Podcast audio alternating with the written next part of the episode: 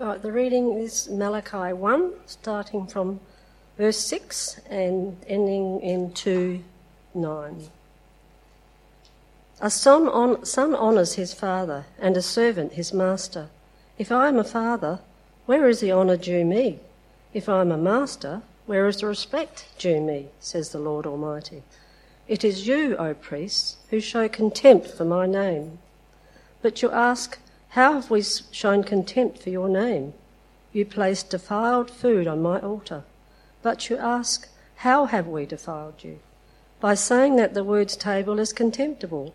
When you bring blind animals for sacrifice, is that not wrong? When you sacrifice crippled or diseased animals, is that not wrong? Try offering them to your governor. Would he be pleased with you? Would he accept you? says the Lord Almighty. Now implore God to be gracious to us. With such offerings from your hands, will he accept you? says the Lord Almighty. Oh, that one of you would shut the temple doors so that you would not light useless fires on my altar. I am not pleased with you, says the Lord Almighty, and I will accept no offering from your hands. My name will be great among the nations, from the rising to the, to the setting of the sun. In every place, incense and pure offerings will be brought to my name, because my name will be great among the nations, says the Lord Almighty. But you profane it by saying of the Lord's table, it is defiled, and of its food, it is contemptible. And you say, What a burden, and you sniff at it contemptuously, says the Lord Almighty. When you bring injured, crippled, or diseased animals and offer them as sacrifices, should I accept them from your hands? says the Lord. Cursed is the cheat who has an acceptable male in his flock and vows to give it, and then sacrifices a blemished animal to the Lord. For I am a great king, says the Lord Almighty, and my name is to be feared among the nations. And now this, this admonition is for you, O priests. If you do not listen, and if you do not set your heart to honour my name, says the Lord Almighty, I will send a curse upon you, and I will curse your blessings. Yes, I have already cursed them because you have not set your heart to honour me. Because of you, I will rebuke your descendants. I will spread on your faces the offal from your festival sacrifices, and you will be carried off with it. And you will know that I have sent you this admonition so that my covenant with Levi may continue, says the Lord Almighty. My covenant was with him, a covenant of life and peace, and I gave them to him. This called for reverence, and he revered me and stood in awe of my name. True instruction was in his mouth, and nothing false was found on his lips. He walked with me in peace and uprightness, and turned many from sin. For the lips of a priest ought to preserve knowledge, and from his mouth men should seek instruction, because he is the messenger of the Lord Almighty. But you have turned from the way by your teaching, uh, have caused many to stumble. You have violated the covenant with Levi, says the Lord Almighty. So I have caused you to be despised and humiliated before all the people, because you have not followed my ways, but have shown partiality in matters of the law.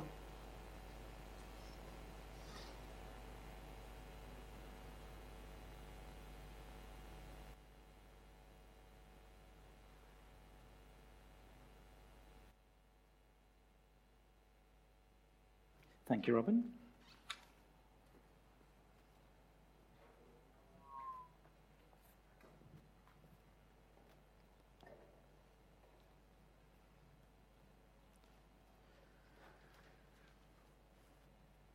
Um, quite often people talk to me about the fact that I'm English. I don't know how they can tell. But um, uh, now that I've lived here for 14 and a half years, I tend to just forget. But when people bring it up, it does make me wonder what kind of ambassador for England am I? You know, do I represent my country of birth well? This Jubilee, it's, uh, sorry, this weekend it's the Platinum Jubilee of your Queen and mine, Queen Elizabeth II. Uh, and whatever you think about having the monarch of another country as your head of state, and last time you were asked, you said yes, please, so don't blame me. you have to admit she's a good ambassador, for Britain at least. Even the current Australian Prime Minister, a committed Republican, by the way, said of her, the Queen has been a rare, constant, and enduring, inspiring presence of calm, decency, and strength. Nice things to say. He said that just before he went on to hinting that he was going to pursue replacing her, and there is still room in the Tower of London for him if he wants to go down that road. But bad ambassadors, good ambassadors, that's what I'm trying to get our heads into. So, what kind of ambassador or representative are you? Uh, for your family? For who you work for? Are you a good ambassador for them? What about for our church? Are you a good ambassador for us? And if people know you as a Christian, are you a good ambassador for God? Well, this second oracle or message that Malachi has from God is for the people who were supposed to be his ambassadors, the priests. They were supposed to represent God to the people and represent the people to God. And throughout Malachi, there's these series of disputes, isn't there? God makes a statement, the people question it, and then God prosecutes his case. He gives loads of evidence that what he's just said is true. And last week, we saw um, that the people questioned God, stating that, loved, that he loved them. This week, it's the priests who are on trial. So there's an outline. Here's the outline. Uh, I've gone with the sort of court theme trial, verdict, life sentence, doing time. Trial, verdict, life sentence, doing time. So these priests are on trial. That's our first heading. God is talking to the guys whose job, and not just their job, their whole family history and lineage was to know exactly what right worship of God looked like. And he, God accuses them, verse 6 It is you, priests, who show contempt for my name. But you ask, How have we shown contempt for your name? So, just some background on priests. Um, God hadn't left his people Israel wondering how to love him um, how to worship him, how to thank him. He'd given them detailed instructions in the law of how to live out loving him with all their heart, soul, and mind. He told them how to go about dealing with the fact that he was holy and they were sinful. So, this whole system of sacrifices and offerings centered on the temple, which would help them understand in very practical, earthy ways how great God is and how serious sin is. So, whilst, you know, if you read Leviticus, it's lots of rules and regulations, but it was actually very freeing because everyone knew exactly what was expected of them. And there was a whole family line of priests. They were there to help you get it right. But these men in Malachi's time, chosen to get it all, help me get it all right, they were getting it all wrong in two ways with defiled sacrifices and distorted truth. So, first, defiled sacrifices, verses 6 to 8. So they asked the priest, How have you shown contempt for your name? God answers, By offering defiled food on my altar. But you ask, How have we defiled you? By saying that the Lord's table is contemptible.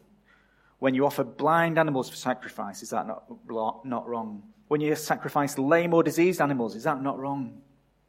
See, it was the priest's job to make sure that animals brought for sacrifice were unblemished, like the best of the, of the herd. People were supposed to bring the best one that's considered whole. And it helped the people to understand that their sin made them unwhole. It had caused a problem, and that God would use their sacrifice to restore them. But the priests were letting them try to fob God off with you know, just the dregs of the herd, the limpy one or the blind ones, the ones that they didn't really want anyway, that they were a whole lot less bothered about. And the priests were helping the people, instead of pulling them up on it, the priests were helping them just say, oh, she'll be right. Go through the motions and pay tokenistic lip service to God. We saw last week God's people were questioning if he loved them And this is the result of not knowing that God loves them. Half hearted, surface level, just following his instructions, going through the motions. So, you know, a good lamb or a limpy lamb, why did that matter so much? It's because the quality of their sacrifices revealed their heart attitude to God. It showed that they thought God didn't really matter. Like their worship didn't really make any difference. And so they just gave him their dregs. But what about us? Now, we don't sacrifice animals, I, hope. Um, being a follower of Jesus means being a priest to the world. So, representing Jesus in order to bring the world blessing through him. But we don't bring animal sacrifices. However, Romans 12, verses 1 and 2. Therefore, I urge you, brothers and sisters, in view of God's mercy, to offer your bodies as a living sacrifice, holy and pleasing to God. This is your true and proper worship. So we're called to respond to God's grace to us in Jesus with, with more than an animal, with our whole lives in worship. Now, this offering of ourselves is not to atone for sin. It's really important we get that. Jesus has already sorted out our sin. No, this is a different kind of offering, a different kind of sacrifice. It's a thanksgiving, worship offering. And God makes the point that we know how to honor people. Uh, 1 verse 6 A son honors his father, and a slave his master. If I'm a father, where is the honor due me? If I'm a master, where is the respect due me? says the Lord Almighty. I love the way he puts it in verse 8. He puts his finger right on the pulse. He says, I'll tell you what, try offering those to your governor. Would he be pleased with you? Would he accept you? says the Lord Almighty. Of course he wouldn't. Since we wouldn't get away with fobbing off people with second best, we shouldn't think it's okay to shortchange God. We can't, on the one hand, say we respect and honour God, and on the other hand, just offer Him our leftovers. Now, what I don't want this morning to be is just a big beat up, like I'm telling you all that we're all half hearted, because that's not what I see. I see everyone serving really hard. It's, diff- it's much more difficult to be part of a newer, smaller church like this, isn't it? We all have to chip in. And I've seen you all give your all in many ways. But it is always worth asking ourselves is God getting what's left over after we've spent all of our energy on everything else that we care about? So, in our worship of God, in our serving one another, in our approach to how we read the Bible for ourselves, in our striving for holiness. Does God get our best? Is, is our love of God what drives and motivates how we spend our energy, what we love and what we value? Those priests that Malachi is talking to brought second rate sacrifices because they didn't think that God was present behind the curtain. They thought God behind that curtain in the Holies of Holies. They didn't think he was really paying attention or making much difference. So, what about when we came to church this morning? I mean, I know it's cold and wet, and that was distracting, but did we come here today prepared to meet a king? Did we come expecting to engage with the living God and bring him our heartfelt worship? Is that reflected in our singing, in what time we get here? in what time we leave. And what about emotionally engaging? You know, Sharon and I have been getting into Korean romantic dramas on Netflix. I know, I know. I can recommend them. And they're, they're very emotive. Lots of heart on the sleeve stuff. And I found myself, I mean, Sharon's found herself getting really emotionally engaged with them. like getting really into it. And that's fiction on the telly in another language. And here we are tearing up. So I've got to ask myself am I willing to engage with God with that intensity? Bringing our, our true offering, it's going to look different at different stages of life. You know, in our own family, the number of ways we've been able to, to serve and engage with things has varied depending on the age, our health, and the age of children, and all sorts of things. Wherever you're up to, our sacrifice should reflect our heart, our heart's desire to, to sacrifice ourselves for God. But how do we grow our heart's desire to love God, to really want to honor Him so we don't end up like those priests? Well, we need to keep feeding on His Word to know the truth about Him. See, the second accusation God has against the priests is that they've distorted the truth and it's led people astray. So, chapter 2, verses 7 and 8. For the lips of a priest ought to preserve knowledge, because he is the messenger of the Lord Almighty, and people seek instruction from his mouth. But you've turned from the way, and by your teaching have caused many to stumble. You've violated the covenant with Levi, says the Lord Almighty. So the people are offering dodgy sacrifices because they're half hearted towards God. Why? They're half hearted towards God because they don't know He loves them. He loves them.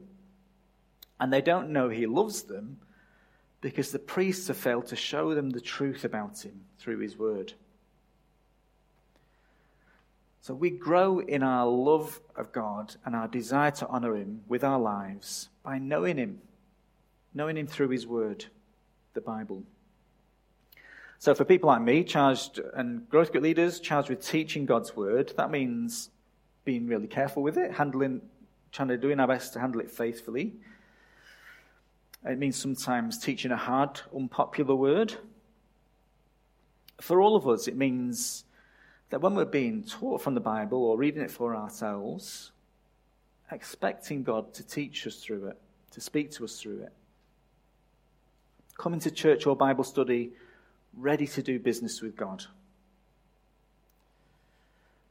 It also means opposing false teaching where we come across it.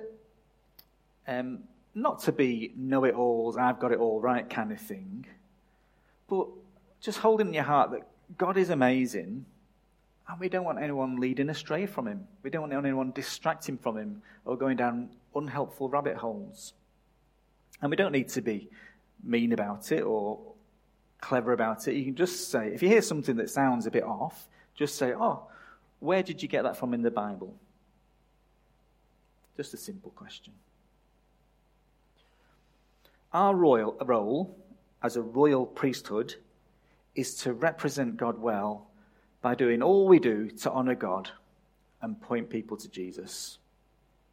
And we do that by knowing and teaching His word growing, in, growing us in our love of Him. And we do that by bringing God our best in our serving, in our worship, in our Bible reading, in our language, in our conduct, in, in everything we do.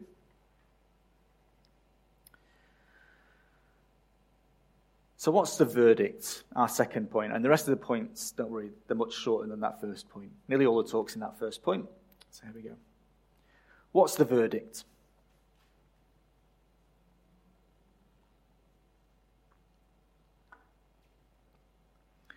It turns out God really cares about his name. This, that is, God really cares about the sense of who he is, what he's like, being dishonored. And he really cares about people missing out on him.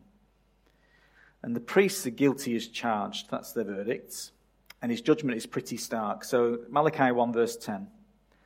Oh, that one of you would just shut the temple doors so that you would not light useless fires on my altar. I am not pleased with you, says Lord Almighty, and I will accept no offering from your hands. You know, if you read Ezra, Nehemiah, Hosea, there's a whole big drama about getting the temple rebuilt. It's really important. And yet, here, God is so fed up of how meaningless their offerings are, he'd rather them shut the doors on the temple altogether. So, chapter 2, verses 1 and 2, God warns that he'll curse them. And then verse 3 is lovely, isn't it? You can buy this um, nice frame on a wooden plaque at Koorong. Uh, and it's referring, you can see that hung on your, on your, on your living room wall. Lovely, wasn't it? That God is using this language, He's referring to the offal and the guts that would be cut out from the sacrifices and dumped outside the city walls. And God's saying here, really forcefully, because you're treating me like rubbish, that's how you'll be treated. And finally, in verse 9, God promises the priests they'll be despised and humiliated. All very full on, isn't it? So, is that warning for those priests? Is that, is that also for us if we're trusting in Jesus? Well, we've got to keep remembering Jesus has saved us by grace. You know, our salvation is secure, and there's no doubt about that. Because in the end, it's Jesus' record and not our own by which we will be finally judged. And yet, there is a sense of us all having to give an account of ourselves. So, have a look at this from 1 Corinthians 3. Uh, look at the whole thing later, but um, towards the end, fire will test the quality of each person's work. If what has been built survives, the builder will receive a reward. If it is burnt up, the builder will suffer loss, but yet will be saved, even though only as one escaping through the flames. So we, our salvation is secure, but will we want to stand before God, our King, and explain why we treated him as runner up in the heart stakes? Will we want to stand before him and explain how people got the wrong idea about him because of us? God takes the honor of his name very seriously.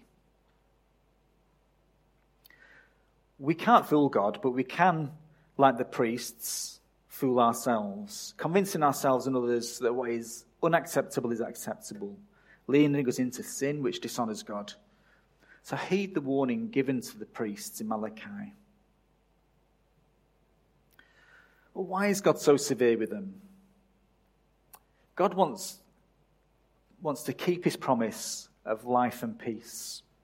He wants to give his people a life sentence. That's our third heading, a life sentence. Even though God's people have been unfaithful, he remains faithful to his promises to bring life and blessing. So have a look at verse 11 in, in the passage we've had, sticks out like a pure white lamb. My name will be great among the nations, from where the sun rises to where it sets. In every place, incense and pure offerings will be brought to me, because my name will be great among the nations, says the Lord Almighty. So, in contrast to the priests who can't bring a pure offering in God's own temple, the whole world will worship rightly, acceptably, from wherever they are. Now, this isn't a sort of universalist idea that all religions lead to God. But that language, from where the sun rises to where it sets, in other parts of the Bible, is always talking about the end of the world when Jesus returns.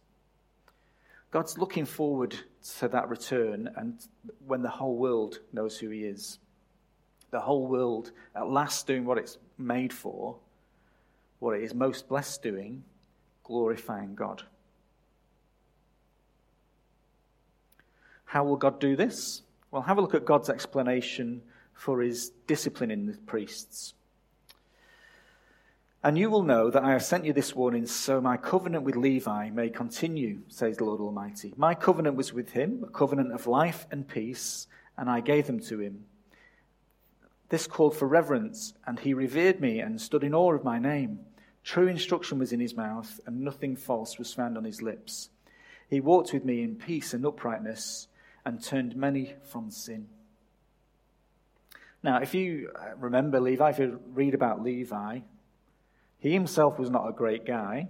So God must then be talking about the Levite priesthood generally. Like last week, we talked about Jacob and Esau, and they were representing whole nations. Um, but in truth, there's only ever been one Israelite in all history who could truly be described as Levi is there, and that's Jesus. the one perfect Israelite. From Hebrews 7 Such a high priest truly meets our need, one who is holy, blameless, pure, set apart from sinners, exalted above the heavens. Unlike the other high priests, he does not need to offer sacrifices day after day, first for his own sins and then for the sins of the people. He sacrificed their sins once for all when he offered himself. Jesus isn't a Levite, and yet he is the ultimate priest. He's perfectly faithful, always pleasing to God. And because he has no need to atone for his own sin, his sacrifice for us, if we will accept it, counts once and for all. Jesus' sacrifice doesn't symbolize our sin being paid for like the animal sacrifices, it actually achieves our sin being paid for. Jesus is the perfect priest, the perfect offering. And through Jesus, God will be faithful in his promise to bring life, peace, and blessing. So the challenge for us then is how will we do our time? Our last heading, doing time. God is faithful. Will we be? And why? So, what we don't want to be to do is to be living um, an outwardly godly life for all the wrong reasons. You know, it's possible for our offerings of ourselves to be blemished. When we do the right thing to make us feel better about ourselves, convincing ourselves God ought to love us and give us an easy ride. When we do the right thing out of fear or guilt, because then, really, if you think about it, we're doing the right thing for our own sake. Now, to be faithful in our worship with our whole life, we need the heart change that the gospel brings. This is from Titus chapter 2. For the grace of God has appeared that offers salvation to all people. It teaches us to say no to ungodliness and worldly passions, and to live self controlled, upright, and godly lives in this present age. Notice, it's not salvation, it's not doing good stuff teaches us salvation. Salvation, being saved, teaches us good works. I'll skip the rest of that reading. The gospel is that Jesus gave himself for us, and in him we're safe, secure, and accepted already, today, right now. We're fully loved by God. We don't need to prove ourselves or save ourselves. And so we're free to offer ourselves for no other reason but to glorify God. It's because He deserves it. And we can do that knowing that we're already His very own. God is faithful. He's begun to bring us peace, life, and blessing and he'll bring those things to completion on Jesus' return. So until then, we're called to live as a kingdom of priests. So that verse again I read at the start of the service. You are a chosen people, a royal priesthood, a holy nation, God's special possession, that you may declare the praises of him who called you out of darkness into his wonderful light. Our job is to represent God to the world, to mediate his blessing, if you like, we're ambassadors holding out the message of our King, the good news about Jesus. So, how do we do that? By sacrificially giving our best from a willing heart that is eager to do good.